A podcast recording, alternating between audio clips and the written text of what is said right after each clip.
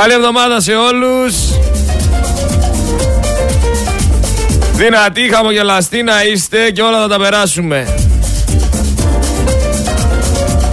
Λοιπόν, ακούστε να δείτε τώρα τι γίνεται. Ήρθε εδώ το αφεντικό στη ΔΕΘ. Ήρθε το αφεντικό της Ελλάδας στη ΔΕΘ. Και ξεκίνησαν όλοι οι δημόσιοι υπάλληλοι να δουλεύουνε.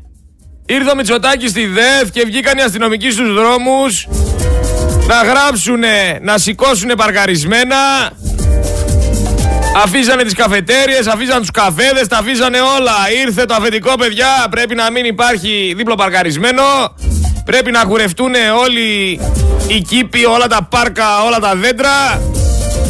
Πρέπει να έρθει και να δει ότι εδώ πέρα κάνουμε δουλειά. Ότι δουλεύουμε. Όχι ότι καθόμαστε. Μία εβδομάδα πριν, δύο εβδομάδες πριν ξεκινάνε τα έργα.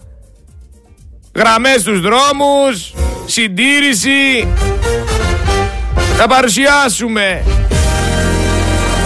Ε, λες και έρχεται ο αυτοκράτορας.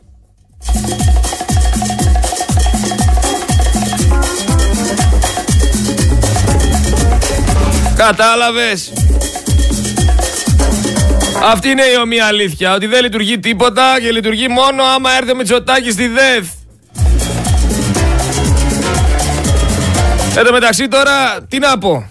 Για το ΣΥΡΙΖΑ τι να πω. Θα συζητήσουμε πολλά πράγματα. Τη δεύτερη ώρα θα είναι κοντά μας και ο τραπεζικός. Ενημερώνω ότι από σήμερα ξεκινάει το νέο πρόγραμμα του Focus FM 103,6.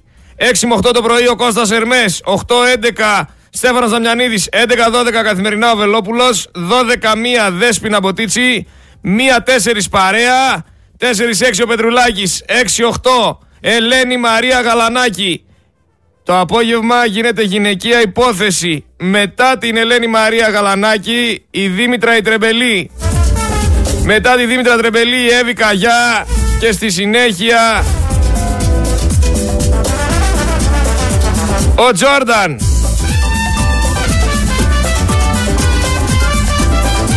Και πού είστε ακόμα; Και το Σαββατοκύριακο πολλές αλλαγές, ωραίες αλλαγές. Και την Κυριακή το ίδιο. Για να είμαστε πρώτοι στις επάλξεις της ενημέρωσης μόνο με ανθρώπους οι οποίοι στηρίζουν την ιδεολογία τους, με ανθρώπους οι οποίοι ακολουθούν το μυαλό και τον εαυτό τους.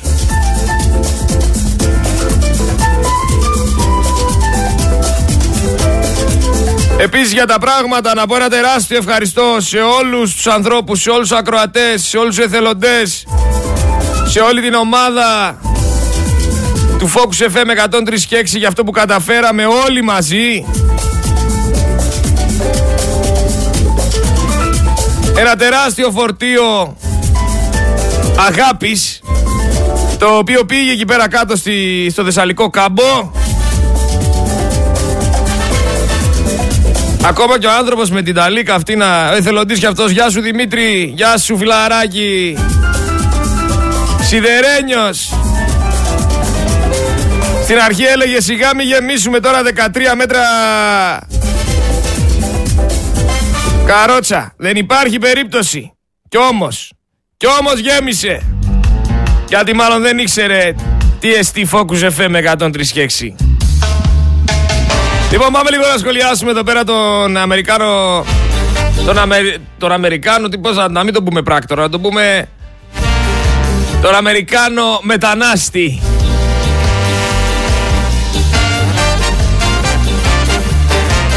Όλα αυτά τα πετσομένα μέσα μαζικής εξαπάτησης, εξαθλίωσης, κατάφεραν ρε παιδιά να πείσουν τους Σιριζέους να εκλέξουν πρόεδρο. Να εκλέξουν πρόεδρο έναν εφοπλιστή, έναν υπάλληλο της Goldman Sachs ο οποίος αρθρογραφούσε υπέρ του Μητσοτάκη ο οποίος παρομοίαζε τον Τσίπρα με τον Τραμπ ο οποίος από το πουθενά εμφανίστηκε και τον στήριξαν όλοι. Πώς το εξηγείς εσύ αυτό εκεί πέρα έξω, δηλαδή τι έγινε; Εγώ άμα ήμουν στην Αμερική και ερχόμουν μια μέρα εδώ θα πέφταν όλα τα φώτα πάνω μου Σκεφτείτε μόνοι σας τι μπορεί να γίνεται. Και επειδή πολλοί βρίζετε και κατακρίνετε και λέτε είσαι έτσι, είσαι αλλιώς, ή προσπαθείτε να με λιθοβολήσετε επειδή βγαίνω μπροστά και λέω την αλήθεια. Παιδιά, κανένας δεν είναι τέλειος. Τουλάχιστον εγώ δεν είμαι ψεύτικος όμως.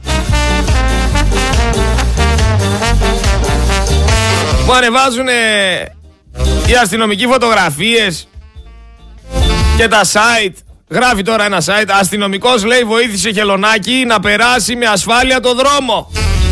Και τι να το πω εγώ συγχαρητήρια. Που εγκληματικότητα έχει φτάσει στα κόκκινα. Που έρχεται χειμώνας και πάλι θα μπαίνουν στα σπίτια. Που τα ναρκωτικά πηγαίνουν και έρχονται. Που έχει γεμίσει η Ελλάδα πιστολάδες. Α, όπου να το πιάσεις και ως πού μπορείς να φτάσεις.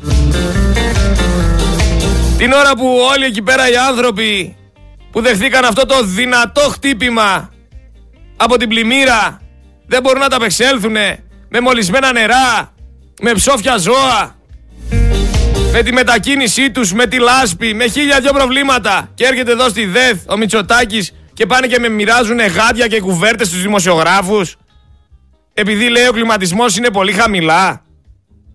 Μα είναι ταξικό το θέμα. Βάλε σε μία οθόνη αριστερά να βλέπεις τους δημοσιογράφους στη ΔΕΘ, τους δημοσιογράφους του Μητσοτάκη.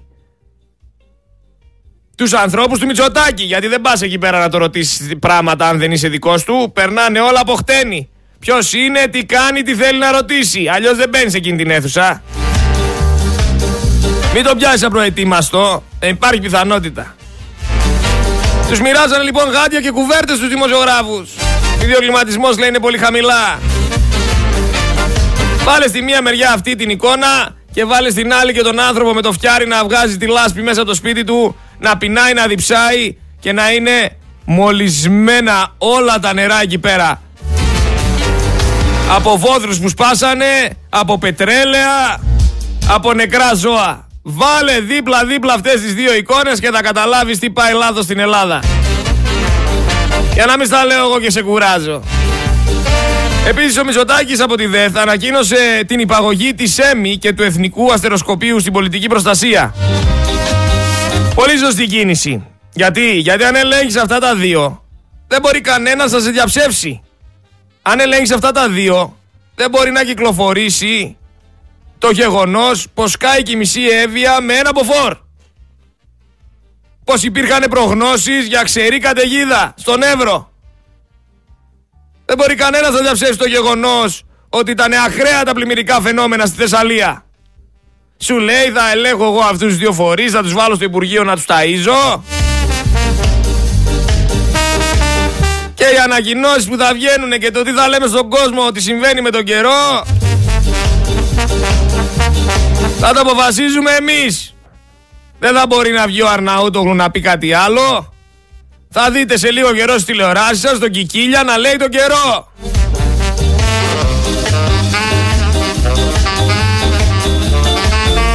Το μόνο που μένει για τη Νέα Δημοκρατία είναι να βρει μια ωραία μουσική.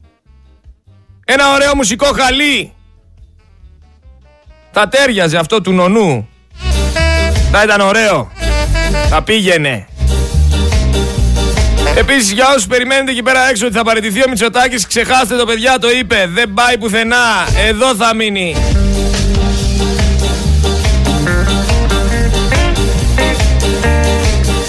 Δεν φεύγει.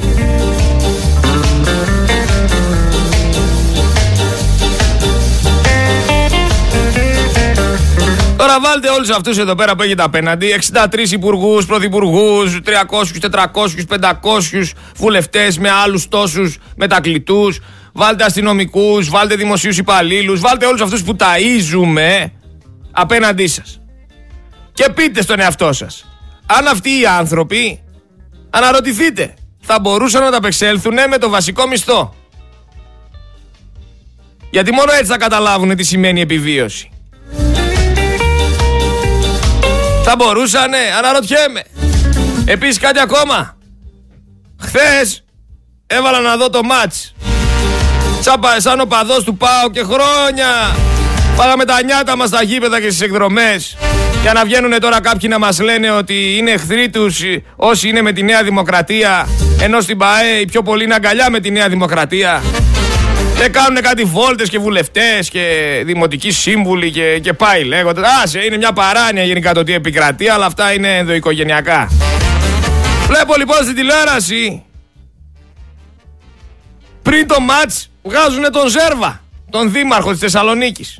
Βγάζει η Νόβα τον Ζέρβα να μιλήσει για το μάτς ΠΑΟΚ Άρης. Τόσο καιρό δεν τον είδα ξαναδεί να μιλάει κάπου αυτός. Εντάξει δεν το έχει κιόλας με το...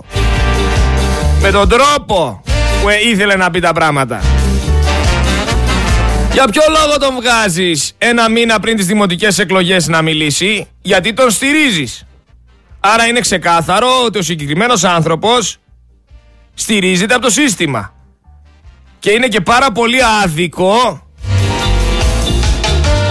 είναι πάρα πολύ άδικο για τους υπόλοιπους υποψήφιους το ότι δεν έχουν αυτές τις γνωριμίες, αυτά τα κονέ για να διαφημίζονται με αυτόν τον τρόπο. Κανονικά θα έπρεπε να απαγορεύεται ή θα έπρεπε να καλέσουν και τους άλλους υποψήφιους δημάρχους. Γιατί κάπως έτσι έμεσα δίνεις λόγος σε αυτόν να μιλήσει σε πάρα πολύ κόσμο και να πει αυτά που θέλουν να ακούσουν και κάπως έτσι να κερδίσει ψήφους. Εγώ το είπα και το ξαναλέω. Με αυτό το σύστημα που έχουμε τώρα μπροστά δεν πάμε. Ή θα αλλάξει το σύστημα ή δεν θα αλλάξει τίποτα.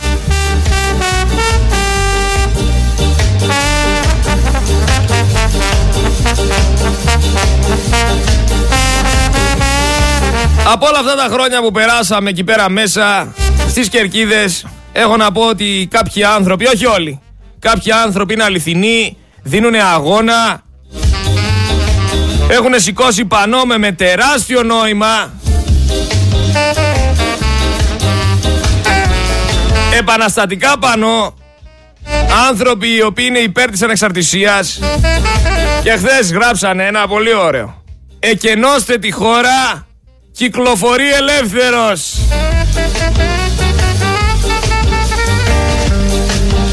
Τώρα όμως θα μου πεις εκεί στο ΣΥΡΙΖΑ για τον Κασελάκη Κάνανε οι Αμερικάνοι μεγάλη δουλειά. Ό,τι γουστάρει ο Μητσοτάκης κάνανε. Δεν θα υπάρχει αντιπολίτευση. Τέσσερα χρόνια χωρίς αντιπολίτευση. Αντιπολίτευση από το κόμμα που περιμένετε. Γιατί θα περιμένετε πολύ. Γιατί υπάρχουν και άνθρωποι στη Βουλή που τα λένε. Να μην πω ονόματα γιατί μετά θα με βάλετε πάλι σε καλούπι. Υπάρχουν άνθρωποι που μια χαρά τα λένε. Ψαχτείτε, ακούστε Βουλή για να καταλάβετε τι γίνεται με τα πολιτικά. Γιατί έχετε άποψη χωρίς να ακούτε Βουλή. Για πάνε άκου μια ομιλία. Για ψάξου. Που με βγάλανε πρόεδρο εκεί πέρα. Θέλουνε τον Κασελάκη.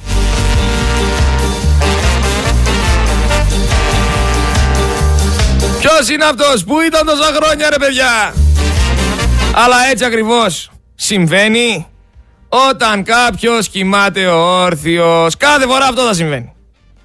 Τη συγκεκριμένη φάση τώρα ελέγχεις κυβέρνηση. Άμα είσαι Αμερικανός, λέω εγώ τώρα, ελέγχεις την κυβέρνηση, την αντιπολίτευση. Έτσι, απλά τοποθετείς στην ηγεσία κάποια άτομα. Και μια γεωπολιτική κατάσταση μπορείς να τη διαχειριστείς πιο εύκολα σε ένα προτεκτοράτο όταν κάνεις τέτοιες κινήσεις.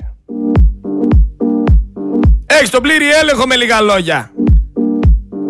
Σε όλα αυτά τα χρήσιμα χρόνια που διανύουμε.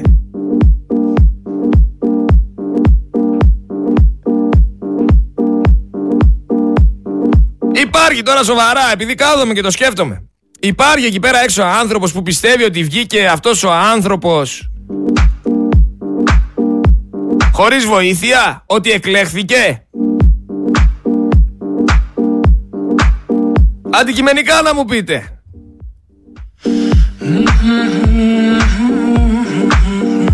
Για να μην πω για τον Τσίπρα που πήγε και ψήφισε στις εκλογές του ΣΥΡΙΖΑ με μπλουζάκι έτρο. 300 δολάρια κάνει το μπλουζάκι του αν το ψάξετε. 300 δολάρια μπλουζάκι. Ο Αλέξης του λαού. Την ώρα που στη Θεσσαλία οι άλλοι πνίγονται, αυτός έβλεπε Παναθηναϊκό με τον Βαρδινογιάννη. Ο Τσίπρας, ο Εθνοσωτήρας. που πρόδωσε τη Μακεδονία. Εσύ πνιγμένος και αυτός μπάλα με τον Βαρδινογιάννη. Και πριν τις εκλογές σου έλεγε ότι θα σε σώσει κι αυτός όπως όλοι οι άλλοι. Και τώρα που δεν εκλέχθηκε τα παράτησε όλα και τρώει στραγάλια. Και δεν ενδιαφέρεται για κανέναν.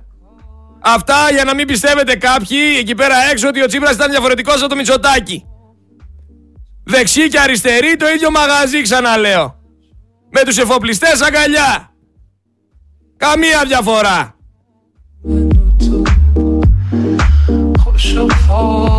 Τέτοιο ναπικιακό πατριωτισμό ούτε οι ίδιοι Αμερικάνοι ρε παιδί μου. Είναι απίστευτο. Άσχετα που όταν ήρθε στη ΔΕΘ ο Πρωθυπουργός σκόρπισαν το φόβο στον κόσμο. Άδειασαν οι δρόμοι ρε Σάββατο βράδυ. Δεν μπορούσες να πας προς εκείνη την πλευρά. Αποφάσισε ο Κούλης τώρα να αλλάξει το πρόγραμμα και να δώσει συνέντευξη στο Βελίδιο και τα τάγματα και τα ελικόπτερα πάνω από τα κεφάλια μας χώρισαν Θεσσαλονίκη στα δύο επειδή έτσι το ήθελαν. Άνθρωποι που είχαν μαγαζιά στην περιοχή καταστράφηκαν, είχαν live, δεν πήγε κανένας, δεν αφήναν τον κόσμο να πάει στα μαγαζιά. Γιατί, γιατί ήρθε ο Κούλης; Αντί για να έχουμε γιορτή και να υποδεχόμαστε τον Πρωθυπουργό με χαρά που προσπαθεί να εξελίξει τη χώρα μας να μας βοηθήσει, έρχεται ο εχθρός και πρέπει να τον προστατέψει η αστυνομία με ελικόπτερα, με στρατό, με όλα, με τάγματα. Σας φαίνεται λογικό; Μα και μόνο από αυτό καταλαβαίνεις ότι είμαστε εμείς και αυτοί.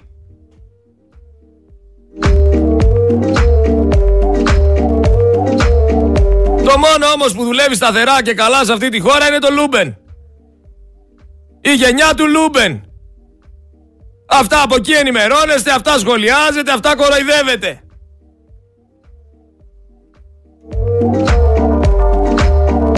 Δεν κάθεστε να δείτε τίποτα άλλο, αυτά μόνο. Δεν κάθεστε να ακούσετε τίποτα άλλο. Εκεί χαχαχά μπουχουχού να περνάει η ώρα.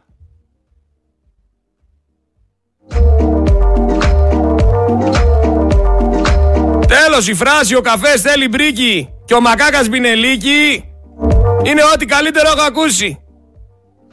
Μου λέει ο άλλος προχθές αδερφέ τρελαίνεσαι χωρίς λόγο. Για να πάει καλά η μέρα ξεκίνα λέει με ένα χαμόγελο. Βρε με χαμόγελο ξεκινάω. Μέχρι να φτάσω όμως εδώ πέρα στο μικρόφωνο αγανακτώ καθημερινά. Και μετά το γυρνάω στα πινελίκια. Γιατί το χαμόγελο καλό για την πάρτη μου. Αλλά δεν πιάνει στους υπόλοιπους. Είναι μεταδοτικό, ναι, μερικοί σε βλέπουν να χαμογελάσει, χαμογελάνε κι αυτοί. Αλλά για να καταλάβει ο μακάκας θέλει πινελίκι. Τέλος. 12 ευρώ ρε. Τον έλεγα τον άλλο προθές πάλι. Μαλώναμε. Έχω βαρεθεί να μαλώνω να εξηγώ τα αυτονόητα. 12 ευρώ το κιλό η φέτα τρικάλων στη χώρα που παράγεται και εξάγεται. 12 ευρώ το κιλό η φέτα τρικάλων. Τα τρίκαλα είναι εδώ στην Ελλάδα. Ο βασικός μισθός του Έλληνα πολίτη είναι 730 με 850 ευρώ. Εντάξει, εξάωρο, οχτάωρο. Και κάνει 12 ευρώ το κιλό η φέτα τρικάλων ξαναλέω, για να γράφετε τους αριθμούς. Στο Δουβλίνο, άκου τώρα, στο Δουβλίνο το κιλό κάνει 6,5 ευρώ. Και ξέρεις πόσο παίρνουν εκεί πέρα οι άνθρωποι μισθό; 1750 ευρώ.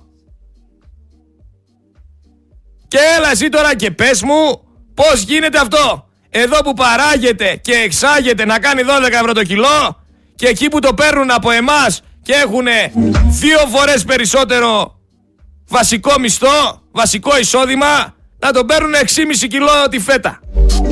Έλα εξήγησέ μου εσύ πώς γίνεται. Και άμα υπάρχει δεν υπάρχει εσχροκέρδια. Χαϊβάνια, σας βρήκανε χαζούς και σας κοροϊδεύουνε. Σας ταρπάζουνε καθημερινά.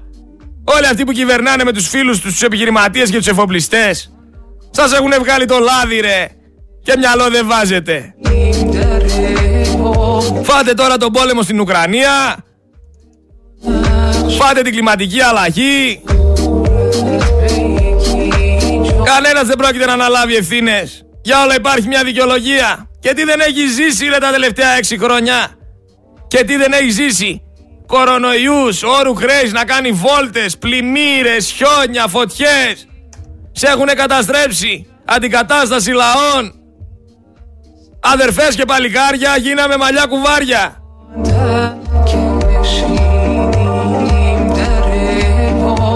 Παρανομία να υπάρχει παντού όταν λέμε παντού παντού. Και φυσικά ο Έλληνας να τρώγεται μεταξύ του. Οι Έλληνες να τρώγονται μεταξύ τους. Θα, θα πάθουμε κάτι εγκεφαλικό θα πάθουμε έτσι πάμε.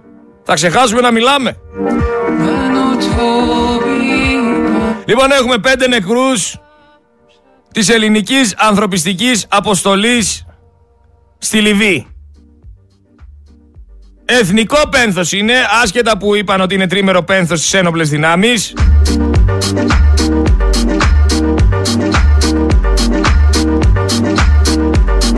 Πέντε νεκροί λοιπόν και 13 τραυματίες. Έστειλαν εκεί πέρα την νεολαία σε αποστολή αυτοκτονίας με πούλμαν λες και πάνε πενταήμεροι και δεν ξέρουν τι έχει γίνει. Μάθαμε από αυτούς στο εξωτερικό ότι είχαμε νεκρούς γιατί εδώ πέρα μας λέγανε κάτι για τραυματίες και για τρία άτομα.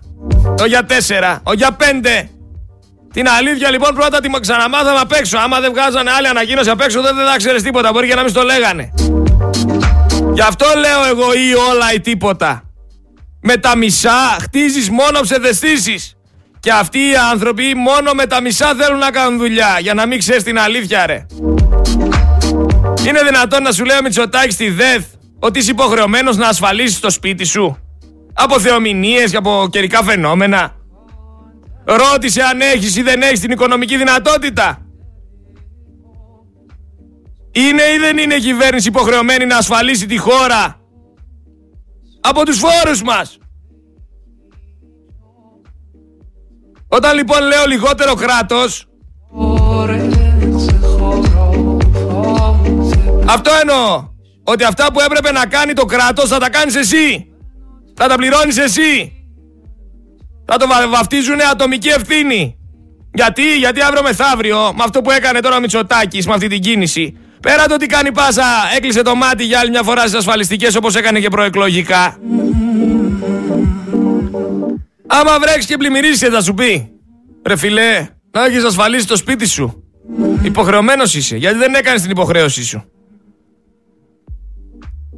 Κατάλαβες που πάει; Το κράτος δεν είναι διατεθειμένο να κάνει υποδομές και έργα με τα λεφτά που του δίνεις.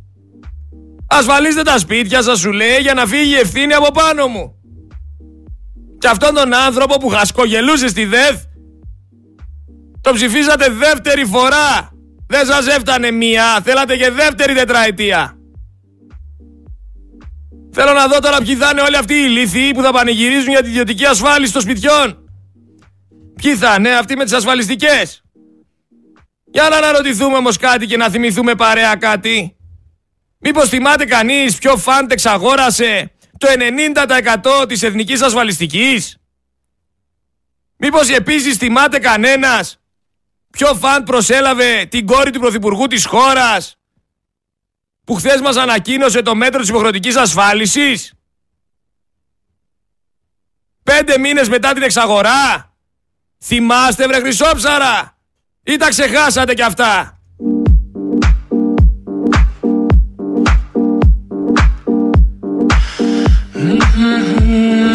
Τα ξεχάσατε. Όλα είναι ένα καλωστημένο σχέδιο. Το ένα βήμα μετά από το άλλο έρχεται. Και πλέον θα είσαι εσύ αυτός που θα φταίει για όλα και αυτός που θα πρέπει να πληρώσει για όλα. Και αν δεν το κάνεις θα μπαίνεις και φυλακή. Και παράλληλα θα πληρώνεις και φόρους για να συντηρείς όλα αυτά τα λαμόγια. Και αν βγει κάποιος άνθρωπος να σου πει την αλήθεια, θίγε το εγωισμό σου γιατί, γιατί έχεις φτάσει σε σημείο να νιώθεις και εσύ ο ίδιος μακάκας και αντιδράς και τον βρίζεις και το λιθοβολείς. Γιατί; Γιατί σου λέει την αλήθεια και φύγει το εγωισμό σου. Εγώ θα συνεχίσω να στα λέω. Χαϊβάνι είσαι. Χαϊβάνι είσαι και καλά σε κάνουνε και σε πατάνε. Γιατί δεν βάζεις μυαλό και δεν καταλαβαίνεις γιατί το μυαλό σου δεν λειτουργεί. Δεν θέλεις να λειτουργεί. Αν ισχύει αυτή η είδηση ρε για τους τέσσερις νεκρούς στρατιωτικούς άσχετα που το μάθαμε από τα ξένα δισογραφικά πρακτορία. Γιατί εδώ λέγανε για τραυματισμούς ξαναλέω.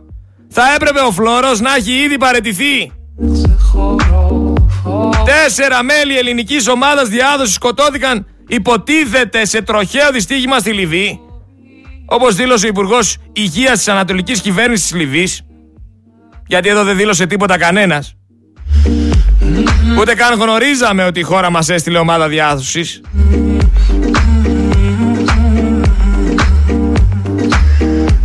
Και δεν υπάρχει καμία αντίδραση, κανένας δεν ξέρει τι έγινε. Χαρταετό πετάμε.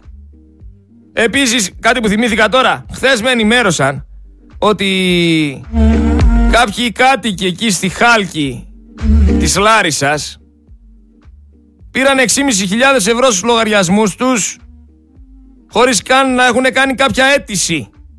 Αληθεύει ότι δόθηκαν 6.500 ευρώ σε κάθε κάτοικο στη Χάλκη Λάρισας χωρίς αίτηση. Ότι ξύπνησαν μια μέρα και βρήκαν στο λογαριασμό τους αυτά τα, τα λεφτά κάπως μαγικά. Ισχύει ή δεν ισχύει; Συμβαίνουνε πραγματάκια τα οποία δεν θα τα μάθεις ποτέ. Συμβαίνουνε και κυλάει το πράγμα και το σχέδιο και τα οι τροπολογίες περνάνε και τα νομοσχέδια περνάνε και η Ελλάδα αφανίζεται. Βγαίνει ρε το γαλλικό πρακτορείο σου λέει τέσσερις νεκροί. Το λιβικό υπουργείο τέσσερις νεκροί. Στην τηλεόραση την ελληνική σου λένε τρεις νεκροί. Και το ΓΕΘΑ βγάζει ανακοίνωση ότι είναι ελαφρά τραυματίες και ότι δεν έχει χαθεί ζωή.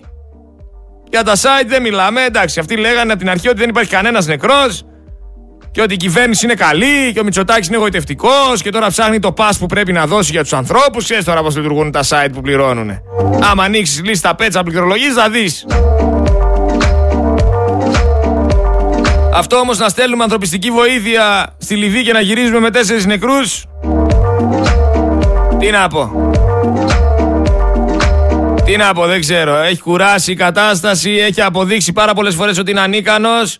Πλέον έχει φτάσει ο κόμπο στο χτένι, πρέπει κάτι να κάνουμε. Φτάνει η μούγκα στη στρούγκα. Από πότε ξέρανε ρε ότι έγινε αυτό και ο Πρωθυπουργός και ο Υπουργός Άμυνας και ο Φλόρος; Από πότε ξέρανε για τους νεκρούς στρατιωτικούς στη Λιβύη; Είναι δυνατόν να το μαθαίνουμε από το εξωτερικό; Επίσης τροχαίο, στο οποίο υπάρχουν τρύπες ολόκληρες πίσω στο, στο πούλμαν που έχει πάρει φωτιά, έχει καεί όλο να μας εξηγήσουν πώς έγινε. Αυτές οι τρύπες πίσω στο, στο πούλμαν τι είναι; Τι κουβαλούσε το αυτοκίνητο το άλλο; Βομβές.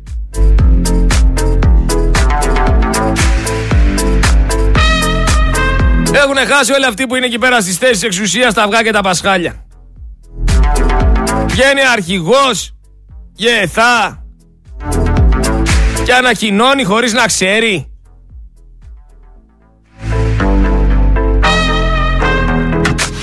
Την ίδια ώρα να καίγονται βαγόνια του ΟΣΕ στην Αλεξανδρούπολη. Και ο Πρωθυπουργός με γελάκια και χαρές να ετοιμάζεται να πάει στη Νέα Υόρκη να συναντήσει τον Ερντογάν. Τι θα πούνε στη Νέα Υόρκη με τον Ερντογάν, ξέρετε; Ξέρει κανένας, είναι όλα ξεχαρβαλωμένα.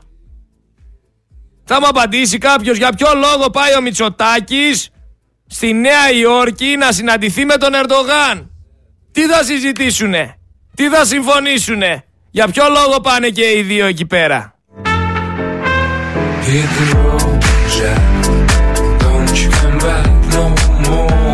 Για την τραγωδία της Λιβύης θα αναφερθεί κάτι η οποία έχει πολλά κενά και η οποία αφήνει πολλές δεύτερες σκέψεις και αναπάντητα πολλά σοβαρά ερωτήματα.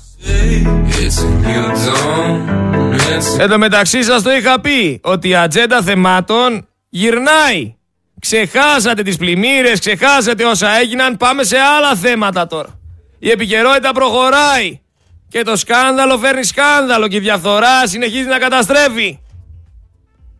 Και για άλλη μια φορά έχουμε φέρετρα Ελλήνων στρατιωτικών εν καιρό ειρήνης. Και ο Φλόρος τι κάνει; Περιμένει να πέσει η λάσπη για να το παίξει ήρωας. Πού είναι το κυβερνητικό έργο; Πού είναι η πολιτική προστασία; Πού είναι το επιτελικό κράτος; Πού είναι όλα τα κονδύλια; Rotation στα υπουργεία μου κάνετε, παρετείτε ένας έρχεται ο άλλος. Και τώρα θέλετε και την έμι και το αστεροσκοπείο στην πολιτική προστασία για να κάνετε κουμάντο. Και βγαίνει Σακελαροπούλου και λέει ότι είμαι βέβαιη ότι οι Έλληνες εφοπλιστές θα βοηθήσουν τη Θεσσαλία. Για ό,τι πρόβλημα έχετε ρε, θα πηγαίνετε στους εφοπλιστές. Όσο για αυτή την ιδιωτική ασφάλιση, και εσείς ασφαλιστικές αν είχατε, τέτοιες αποφάσεις θα παίρνατε.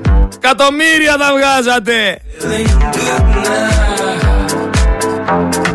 Θα σας σώσει όμως ο Κικίλιας τώρα. Θα και την Έμι και το αστεροσκοπείο. Όλα ο Κικίλιας θα διαχειρίζεται. Απορώ πραγματικά τι γνώση έχει για αυτά ο Κικίλιας. Αυτό πρέπει να τον αμολάνε εκεί πέρα έξω στην αυλή να παίζει κανένα μπασκετάκι μόνο κανένα ρολόι. Να παίζει ρολόι και να παίρνουν αποφάσεις. Βγες πες αυτό, βγες πες εκείνο.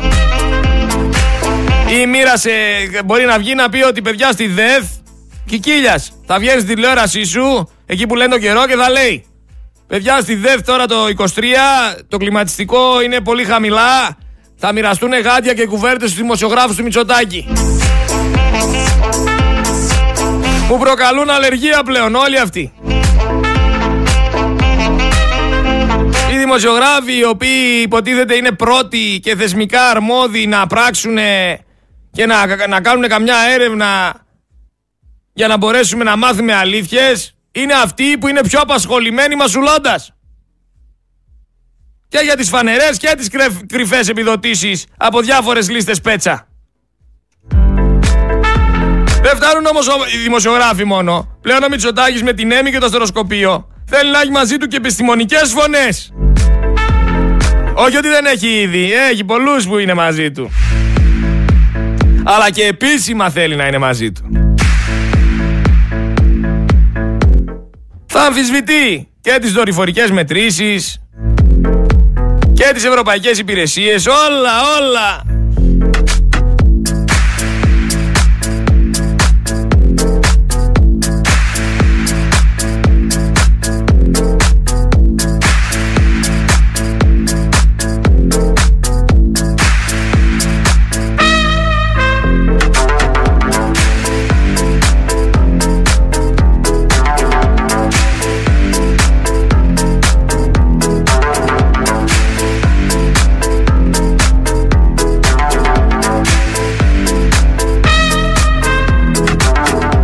Να πω, αν θεωρείτε ότι είναι σωστός καπετάνιος ο Μητσοτάκης, με γεια σας, με χαρά σας. Εγώ θεωρώ ότι έχει βάλει τα φόπλακα στην Ελλάδα. Και αυτή τα φόπλακα θα μπει από το Υπουργείο Πολιτικής Προστασίας. Αυτοί έχουν αναλάβει να τη βάλουνε. Ρεαλιστής είμαι.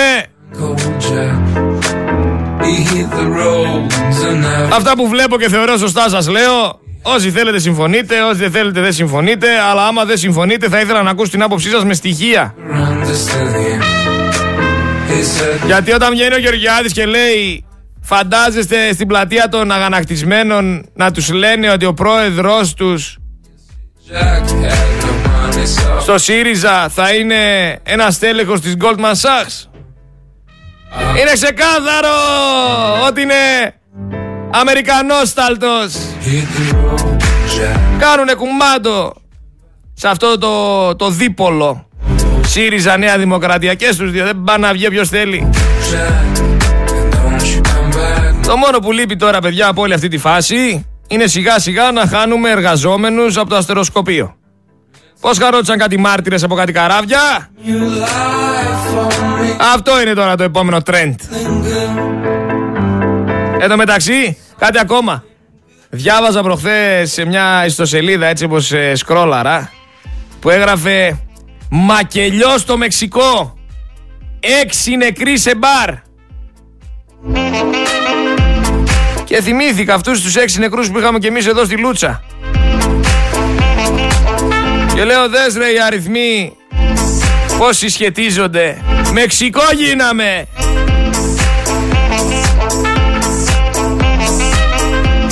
Αλλά πλέον θέλω να κοιμάστε ήσυχοι. Το επιστημονικό δυναμικό της χώρας έχει προϊστάμενο το Βασίλη Κικίλια. Οι ασφαλιστικές εταιρείες στα καλύτερά τους θα σου λέει ασφαλιστική, έλα εδώ. Θα σε αποζημιώνουμε. Όπως λέει και η ανακοίνωση, θα σε, θα σε δίναμε τα λεφτά. Θα σε αποζημιώναμε. Αλλά όπως λέει και η ανακοίνωση του επικεφαλής της ΕΜΗ, του κύριου Μητσοτάκη, η θύελα ήταν δύο μποφόρ, όχι 7. Εμείς θα σου δώσουμε τα λεφτά, μετά 7 μποφόρ. Εκεί αποζημιώνουμε. Δεν γίνεται ρε αδερφέ να ζητάς εσύ αποζημίωση. Δεν πάει να αφήσει και να σου πήρε το σπίτι. Ναι, αλλά η ΕΜΗ και το αστεροσκοπείο λένε ότι είχε δύο μποφόρ. Άντε εσύ τώρα να πας να αποδείξεις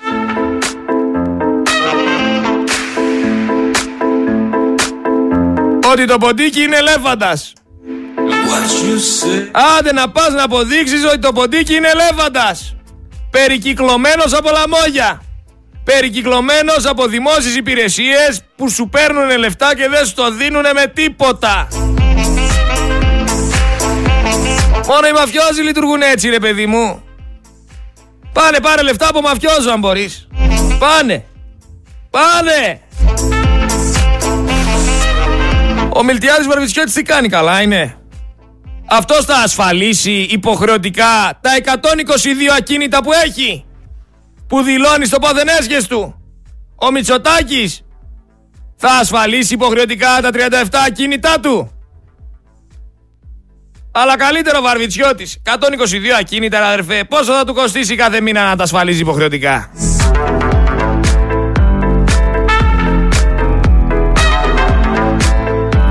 Για το φλόρο σας τα έλεγα τόσο καιρό, σας τα ξαναλέω και τώρα. Ο στρατηγός, ο 519C, σύμφωνα με τον Predator, δεν παρετείται με τίποτα. Εδώ δεν παρετήθηκε ο άνθρωπος όταν βγήκε ανακοίνωση ότι το παρακολουθεί η ΕΕΠ. Δεν παρετήθηκε όταν έγιναν εκρήξεις σε αποθήκες πυρομαχικών στο, στην Αγχίαλο. Δεν παρετήθηκε τώρα που βουλιάξανε τα ελικόπτερα στο στρατόπεδο. Θα παρετηθεί τώρα που σκοτώθηκαν στρατιωτικοί στη Λιβύη. Πάτε ρε καθόλου καλά. Δεν φεύγει, δεν κουνιέται και αυτός εδώ θα μείνει μαζί με το Μητσοτάκι. Όπως είπε ο Μητσοτάκης δεν πάω πουθενά, εδώ θα μείνω.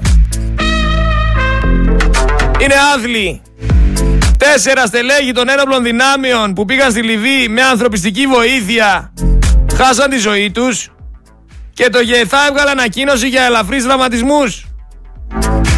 Πάλι καλά είναι τα ξένα πρακτορία και μάθαμε τι έγινε. Ακόμα δεν μάθαμε ολοκληρωτικά, μάθαμε τουλάχιστον ότι χάσαν τη ζωή τους.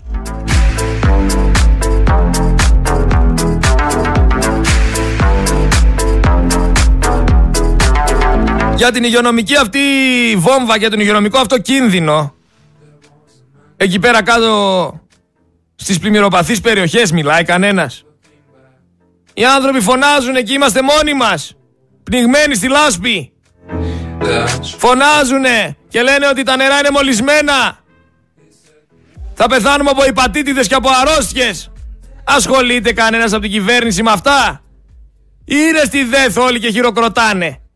Και αγκαλιάζονται και φιλιούνται μεταξύ τους για τα έσοδα που έχουνε. Ή συζητάνε εκεί πέρα στη Βουλή ο Κουτσούμπας με τον Μητσοτάκη και τον Άδωνη ποιο ρόλεξ θα πάρουνε. Μην τρελαθούμε τελείως. Υπάρχει κόσμος που αυτή τη στιγμή περνάει δύσκολα.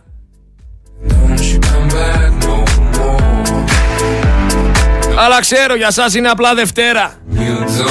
Δεν σας νοιάζει. Για να ακούσουμε εδώ πέρα τον άνθρωπο ο οποίος έλεγε εκεί στις πλημμυροπαθείς να μην τρέχουν πολύ με τις βάρκες γιατί θα δημιουργήσουν καταστροφές την ώρα που είχαν καταστραφεί όλα. Για να ακούσουμε τι λέει. Ε, τον Κασελάκη, έτσι όπως τα πράγματα φαίνονται αυτή τη στιγμή, δεν είναι εύκολο να τον δούμε πρόεδρο του ΣΥΡΙΖΑ. Δεν είναι εύκολο να κερδίσει τη μάχη. Έτσι. Έχουμε να λέμε για να λέμε. Ε, τον Κασελάκη, έτσι όπως τα πράγματα φαίνονται αυτή τη στιγμή, δεν είναι εύκολο να τον δούμε πρόεδρο του ΣΥΡΙΖΑ. Δεν είναι εύκολο να κερδίσει τη μάχη. Έτσι. Έχουμε να λέμε για να λέμε. Ευαγγελάτε, δεν βαρέθηκες ρε Ευαγγελάτε. Το νου σου ρε Νικολάκη, δηλαδή για το Θεό.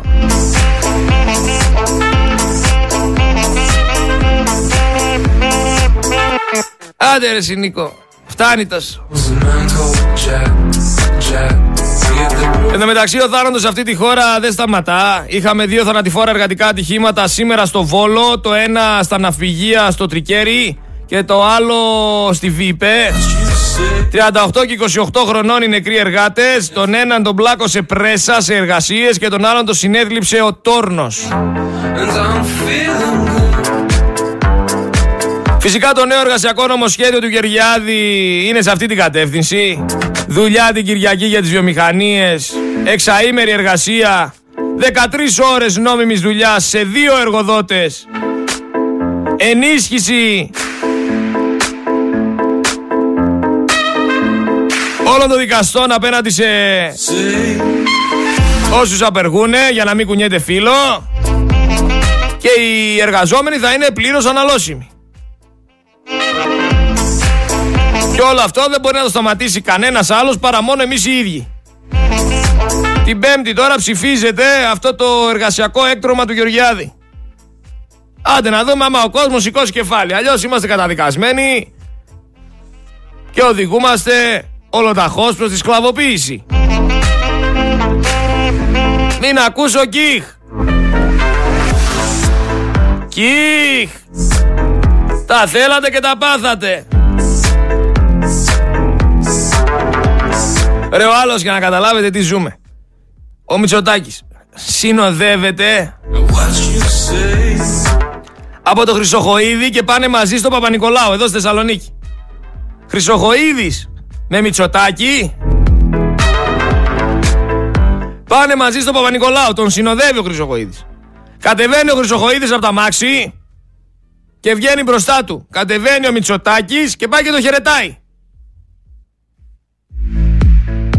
Τον έδωσε χέρι ο Μητσοτάκης στο Χρυσοχοίδη, ενώ έχουν πάει μαζί. Δηλαδή λες και τον περίμενε και τον χαιρέτησε. Χαιρέτησε αυτόν με τον οποίο πήγε μαζί στο Παπα-Νικολάου, ρε παιδιά. Τι να πω άλλο.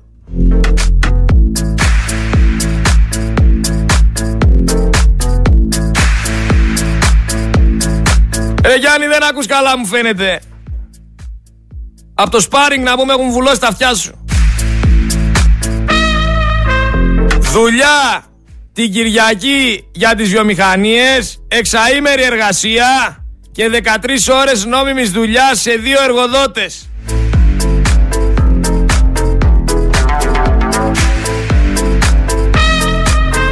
Και σφαλιάρα στους απεργοσπάστες. Αυτό είναι το έκτρωμα αυτό που περιέγραψα πριν το εργασιακό, το οποίο θα το ψηφίσουν την Πέμπτη. Αυτοδύναμη Νέα Δημοκρατία δεν θέλατε; Ό,τι γουστάρουνε περνάνε. 151 ψήφους τους έχουνε.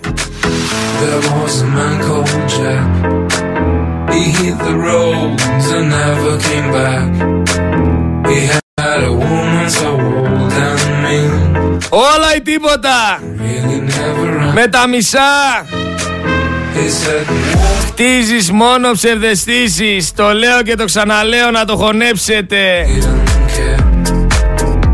και αυτό που λέγαμε παλαιότερα για την κατανάλωση εντόμων, σιγά σιγά να είστε έτοιμοι να το δείτε. Γιατί; Γιατί όταν οι κτηνοτρόφοι είναι πλέον είδος προς εξαφάνιση. Όταν δεν έχεις ζώα, δεν έχεις παραγωγή. Δεν είσαι ανεξάρτητος. Δεν είσαι αυτόνομος. Και αν δεν είσαι αυτόνομος, πρέπει αναγκαστικά να ακούς τι σου λένε οι άλλοι. Και οι άλλοι έχουν στόχο να σε ταΐσουν έντομα. Γιατί, γιατί τους συμφέρει. Σιγά σιγά λοιπόν. Βλέπω να πετάτε στη φουφού πάνω καμιά κρίδα. yes, I'm feeling good now.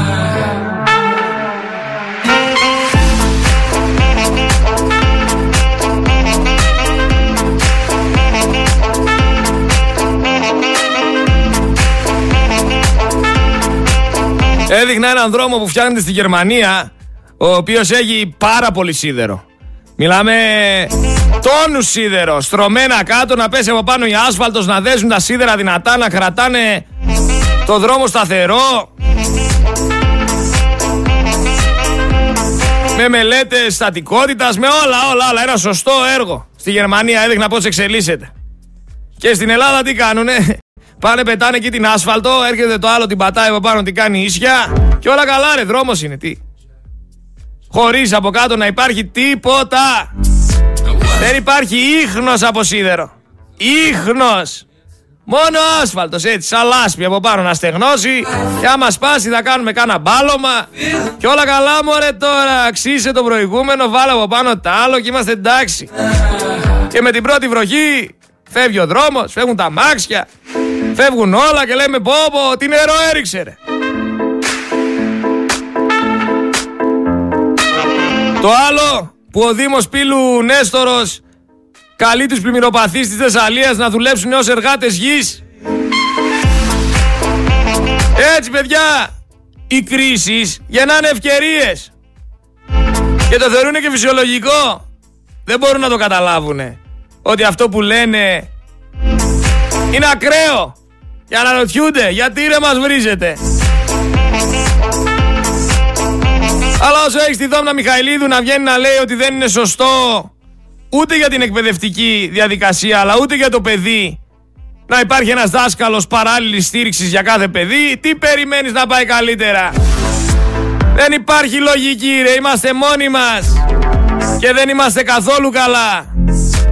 Δεν ξέρω αν σας το είπανε, αλλά είναι ελεύθεροι με περιοριστικούς όρους και ο υποπλήρχος και ο ναύκληρος του Blue Horizon. Οι δύο άνθρωποι που σμπρώξανε τον Αντώνη μέσα στα πόνερα είναι ελεύθεροι με περιοριστικούς όρους. Και ρωτάω εγώ, αν εσύ εκεί πέρα έξω έκανες κάτι τέτοιο, θα σε αφήνανε ελεύθερο; Στην Ελλάδα είσαι όμως. Μια καθαρίστρια 53 ετών καταδικάστηκε πρωτοδίκος για την πλαστογράφηση απολυτηρίου σε 15 χρόνια κάθυρξη.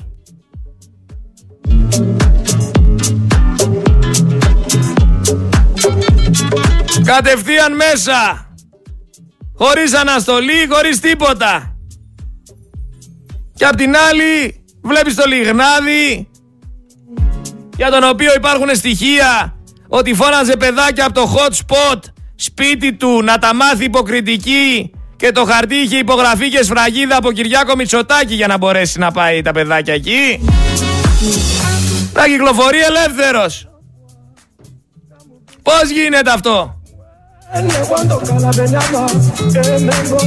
Βλέπεις το Φιλιππίδη για τον οποίο βγήκανε πάρα πολλά Πάρα πολλές αλήθειες στην επιφάνεια Πάρα πολλοί συνεργάτες Βγήκανε είπανε ότι η άλλη δεν έλεγε ρε, μου έδειχνε λέει το τέτοιο του και το κουνούσε και προσπαθούσε να καταφέρει κάτι. Ήταν ανώμαλος.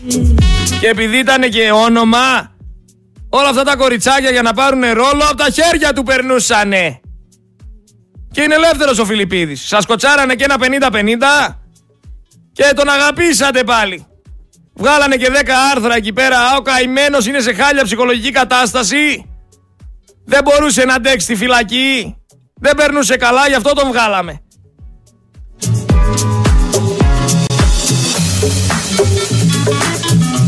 Τραγικά γεγονότα.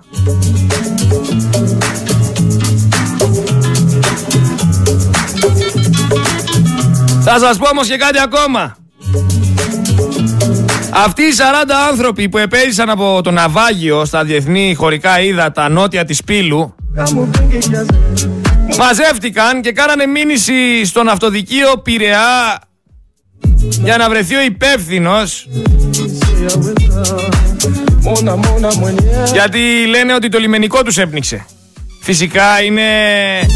Στηρίζονται από ΜΚΟ οι άνθρωποι αυτοί. Έτσι και οι δικηγόροι και όλοι είναι ανθέλινες. Για αυτούς υπήρξε εθνικό πένθος. Για τους πλημμυροπαθείς δεν υπήρξε εθνικό πένθος. Για τους πέντε στρατιωτικούς τώρα εδώ πέρα που χάσαμε δεν υπήρξε εθνικό πένθος. Εθνικό πένθος υπάρχει μόνο για όσους έρχονται απ' έξω. Ήρεμα ρωτάω.